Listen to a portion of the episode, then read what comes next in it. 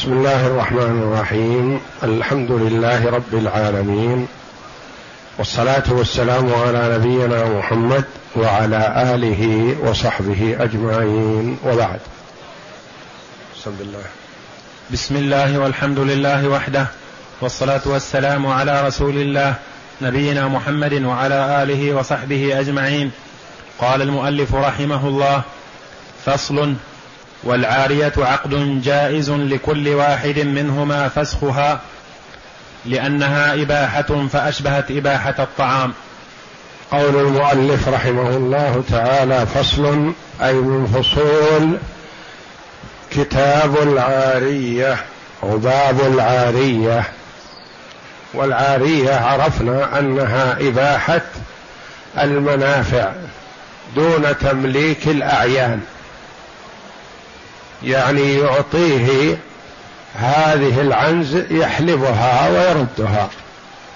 يعطيه هذه السجادة يفترشها ويردها. يعطيه هذا الإناء يشرب به أو يستعمله ويرده. يعطيه السيارة يقضي عليها حاجة ويردها. وهكذا هذه العارية إباحة المنفعة. وتقدم لنا أنها مشروعة بالنسبة للمعير فيؤجر على ذلك لأنه من باب التعاون على البر والتقوى ومن باب نفع أخيه المسلم. وأنها من محاسن الشريعة لأنه ما كل إنسان يستطيع أن يملك ما يحتاج إلى منفعته. وقد لا يحتاج إلى هذا الشيء إلا في وقت قصير. فكونه يشتريه من أجل هذا الوقت فقط فيه ضرر عليه. فيستعير من أخيه المسلم ما عنده ويقضي به حاجته ويرده.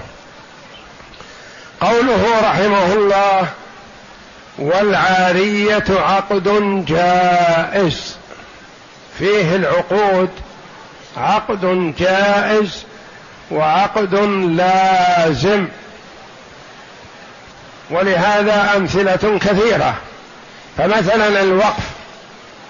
عقد لازم. الوصية عقد جائز. البيع عقد لازم. الإجارة عقد لازم. العارية عقد جائز.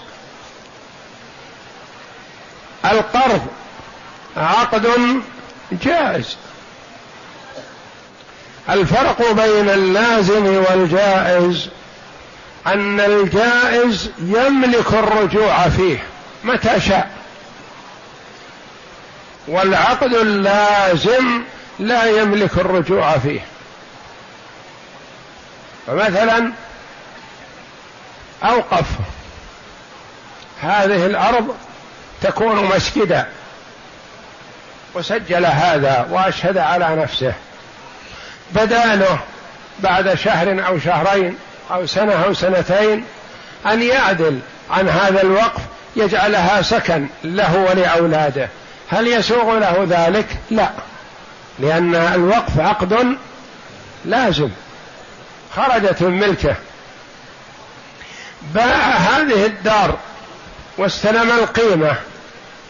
وبعد البيع بشهر أو شهرين أو سنة أو سنتين أخذ القيمة وذهب بها إلى المشتري وقال خذ دراهمك يا أخي وأعطني بيتي. بدالي ألا أبيع عليك. هل يملك؟ لا لأن البيع عقد لازم. إذا وصى بهذا البيت بعد وفاته يكون في سبيل الله لطلبة العلم لكذا لكذا مثلا. بداله أن يعدل عن هذه الوصية له أن يعدل. أن يزيد فيها له أن يزيد. أن ينقص منها له أن ينقص. أن يدخل من لم يدخله سابق ويخرج من أدخله سابق له ذلك. جعلها وقف مثلا على الفقراء. الوصية هذه. بعد هذا بدأ له قال لا أجعلها لطلبة العلم. بعد هذا بدأ له أن يجعلها للأقارب المحتاج من الأقارب. مثلا له ذلك لأن الوصية عقد جائز متى تلزم بالموت؟ تلزم بالموت. فالعقود اللازمة لا يرجع فيها من أبرمها. والعقد الجائز يرجع فيه متى شاء. العارية عقد جائز. قال له يا أخي أعطني السيارة أريد أن أقضي عليها حاجة في جدة. متى تذهب؟ قال بعد العصر. فسلمه إياها بعد الظهر. قال خذ السيارة اقضي عليها حاجتك بعد العصر وردها إلي في الليل. بدأ لصاحب السيارة أن يعدل. أتاه قبل العصر وقال لي يا أخي أنا احتجت السيارة. أو بدا لي أن لا أعيرك إياه لأنك لا تحسن القيادة. وأخشى أن تكون إعارتي لك تسبب عليك مشكلة وحادث. فأنا ما أحب أن أعينك على هذا خوفا عليك. فأنا عدلت عن الإعارة. ما يقول لا يا أخي أنت أعرتني إياها وأنا اتفقنا على أني أردها عليك بعد العشاء. نقول لا الإعارة عقد جائز. متى ما بدا له يأخذها يأخذها. فالإجابة العارية عقد جائز. يعني متى ما بدا لصاحبها أن يستردها له ذلك ومتى ما بدا للمستعير أن يردها له ذلك. أخذها لأجل أن يذهب عليها إلى الطائف مثلا. ثم قبل أن يذهب بدا له أن أن يعدل عن هذا. ورد السيارة على صاحبها وقال عدلت. فلا بأس لأن العاريه عقد جائز. لكل واحد منهما المعير والمستعير. فسخها لأنها إباحة أشبهت إباحة الطعام. إباحة للمنفعة. يقول تشبه إباحة الطعام. يقول تعال يا أخي كل معي. فأباح له الأكل. هل يقول نتقاسم هذا الأكل وأعطني حقي؟ لا. هل يلزمه بالأكل معه إذا جلس؟ لا. بدا لصاحب الطعام أن يرفع طعامه لأولاده. عدل. فما يلزمه الآخر يقول لازم أن آكل نصيبي لأنك دعوت لي لا هذه إباحة.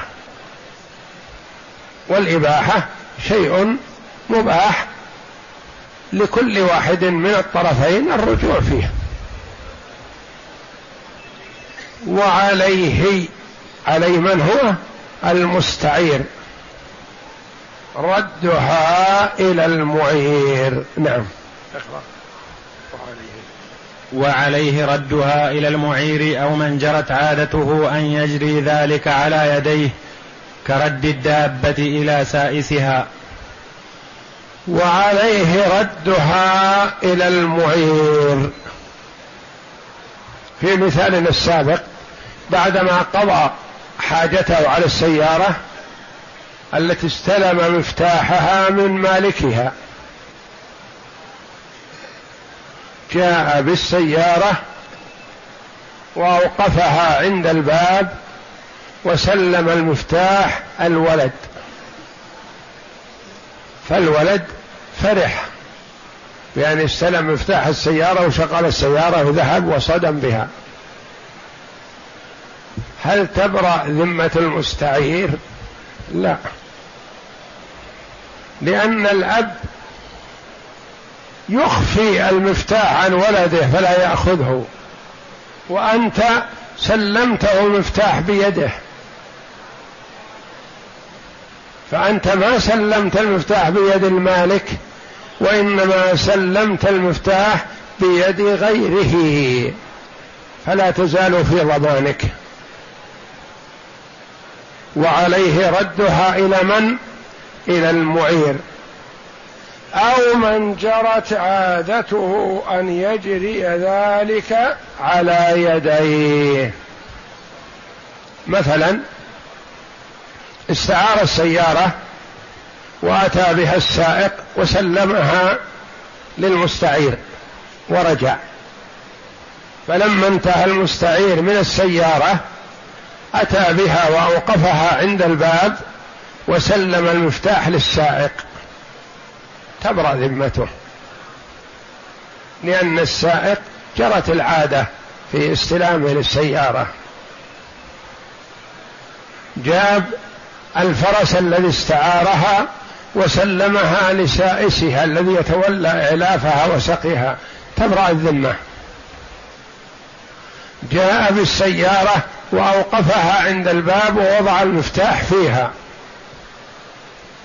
فاطلع على المفتاح فجاء من أخذ السيارة شغل السيارة ومشى هل تبرأ ذمة المستعير؟ لا لأنك ما سلمتها لصاحبها متى تبرأ ذمة المستعير؟ إذا سلمها لصاحبها أو لمن جرت العادة في استلام مثلها السيارة سلمها للسائق الفرس أو البعير أو الحمار سلمها للراعي الذي يتولى رعايتها. تبرأ الذمة. لكن بإيقافها عند الباب ونحو ذلك ما تبرأ الذمة لأنه ما سلمها لصاحبها. سلمها لأحد الجيران. قال خذ هذا المفتاح سلمه لفلان. ما تبرأ الذمة. لأنه ما سلمها لصاحبها. أو من جرت عادته أن يجري ذلك على يديه كالسائق والسائس السائس الذي يرعى الفرس. والوكيل وكيله عادة معروف أن هذا وكيله يأخذ له ويعطي فإن ردها إلى غيرهما أو دار المالك أو اسطبله لم يبرأ من الضمان لأن ما وجب رده لم يبرأ برده إلى ذلك كالمغصوب. فإن ردها إلى غيرهما يعني غير صاحبه أو وكيله أو سائس الدابة ونحوه لم يبرأ. لو كان معه بهيمة استعارها حمار أو بعير فاستعاره وقضى عليه حاجته ثم جاء وفتح باب صاحبه وأدخله بعيرا أو حمارا أو فرسا أو كذا. هل تبرأ الذمة؟ لا لأنه ما سلمه لصاحبه قد يرجع مع الباب ويخرج ويذهب. أو جاء إلى مزرعته مثلا.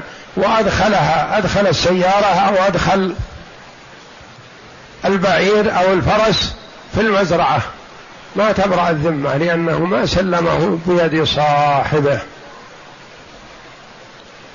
لأن ما وجب رده لم يبرأ برده إلى ذلك.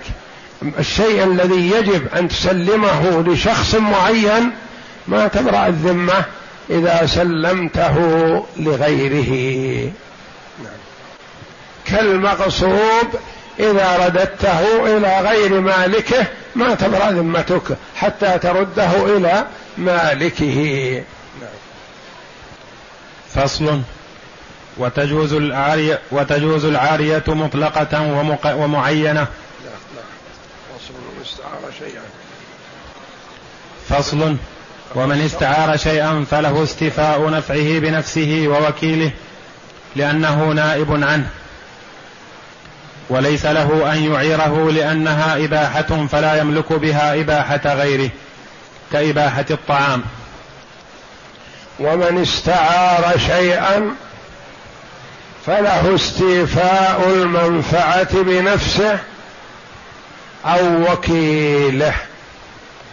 استعار شيئا ما. فهل له أن يعيره لغيره؟ لا ليس له ذلك. استعار سيارة تركب خمسة نفر مثلا فوضع فيها حمولة كثيرة فتضررت. ليس له ذلك. ليس له أن ينتفع إلا بما جرت العادة بالانتفاع بمثله. وليس له أن يعير هذه السيارة إذا انتهى منها غرضه. ما يقول أنا استعرت هذه السيارة من زيد وأريد أن أعيرها لعمر نقول لا. أنت استعرتها لنفسك ولا يجوز أن تعيرها لغيرك لأن من استعار شيئا فلا يعيره. ويمثل بإباحة الطعام مثلا. قال لك كل من هذا الطعام. أباح لك الأكل. فهل لك أن تأخذ بقدر أكلك وتأخذه إلى غيرك؟ لا. هو أباح لك أن تأكل أنت. ولم يبح لك أن تعطي غيرك. فأنت غير مأذون لك في هذا. كذلك العارية استعارت السيارة أو الدابة تقضي عليها حاجتك لكن ما تعيرها لغيرك. فإن أعاره فتلف عند الثاني فللمالك تضمين أيهما شاء. ويستقر الضمان على الثاني لأنه قبضه على أنه ضامن له. وتلف في يده فاستقر الضمان. أعاره يعني ليس له أن يعير هذا الشيء لكن أعاره. فحصل التلف بيد المستعير الثاني. المالك إذا طالب الأول قال أنا ما أتلفت. حاجتك وإنما الذي أتلفها فلان. إذا ذهب إلى فلان الثاني قال أنا ما استعرف من شيء ولا أعرفك. فمن الذي عليه الضمان ومن الذي للمالك أن يطالبه؟ نقول للمالك الخيار بين مطالبة من شاء منهما هو بالخيار. إن شاء طالب الأول ثم الأول يطالب الثاني. وإن شاء طالب الثاني وليس للثاني أن يطالب الأول. فالمالك ينظر أيهما أحسن تعامل وأيهما أقوى وأيهم أسمح فيختار من شاء منهما فيغرمه ما أتلفه. ثم إن غرم الأول فالأول يرجع إلى الثاني لأن الثاني تلفت في يده. وإن غرم الثاني فالثاني لا يرجع على الأول لأنها تلفت العين هذه في يده. فاستقر الضمان عليه. كالغاصب من المغصوب. أو كالغاصب من الغاصب. واحد. غصب من آخر كتابه. ثم جاء آخر أقوى من الأول فاغتصبه منه. ثم تلف الكتاب بيد الغاصب الثاني. فمالك الكتاب من يغرم؟ إن شاء غرم الأول لأنه هو الذي غصبه منه. وإن شاء غرم الثاني لأنه الذي أتلف كتابه. فإن غرم الأول رجع الأول على الثاني لأن الكتابه تلف في يده. وإن غرم الثاني فلا يرجع على الأول لأن الكتاب تلف في يده وهكذا. فالغاصب من الغاصب للمغصوب منه الخيار في تغريم أيهما شاء. فإن غرم من غصبه منه فإن هذا يرجع على الأول لأنه يرجع على الثاني لأنه أتلفه. وإن غرم الثاني فالثاني لا يرجع على أحد لأن الكتاب تلف في يده. والله أعلم. وصلى الله وسلم وبارك على عبده ورسول نبينا محمد وعلى آله وصحبه أجمعين.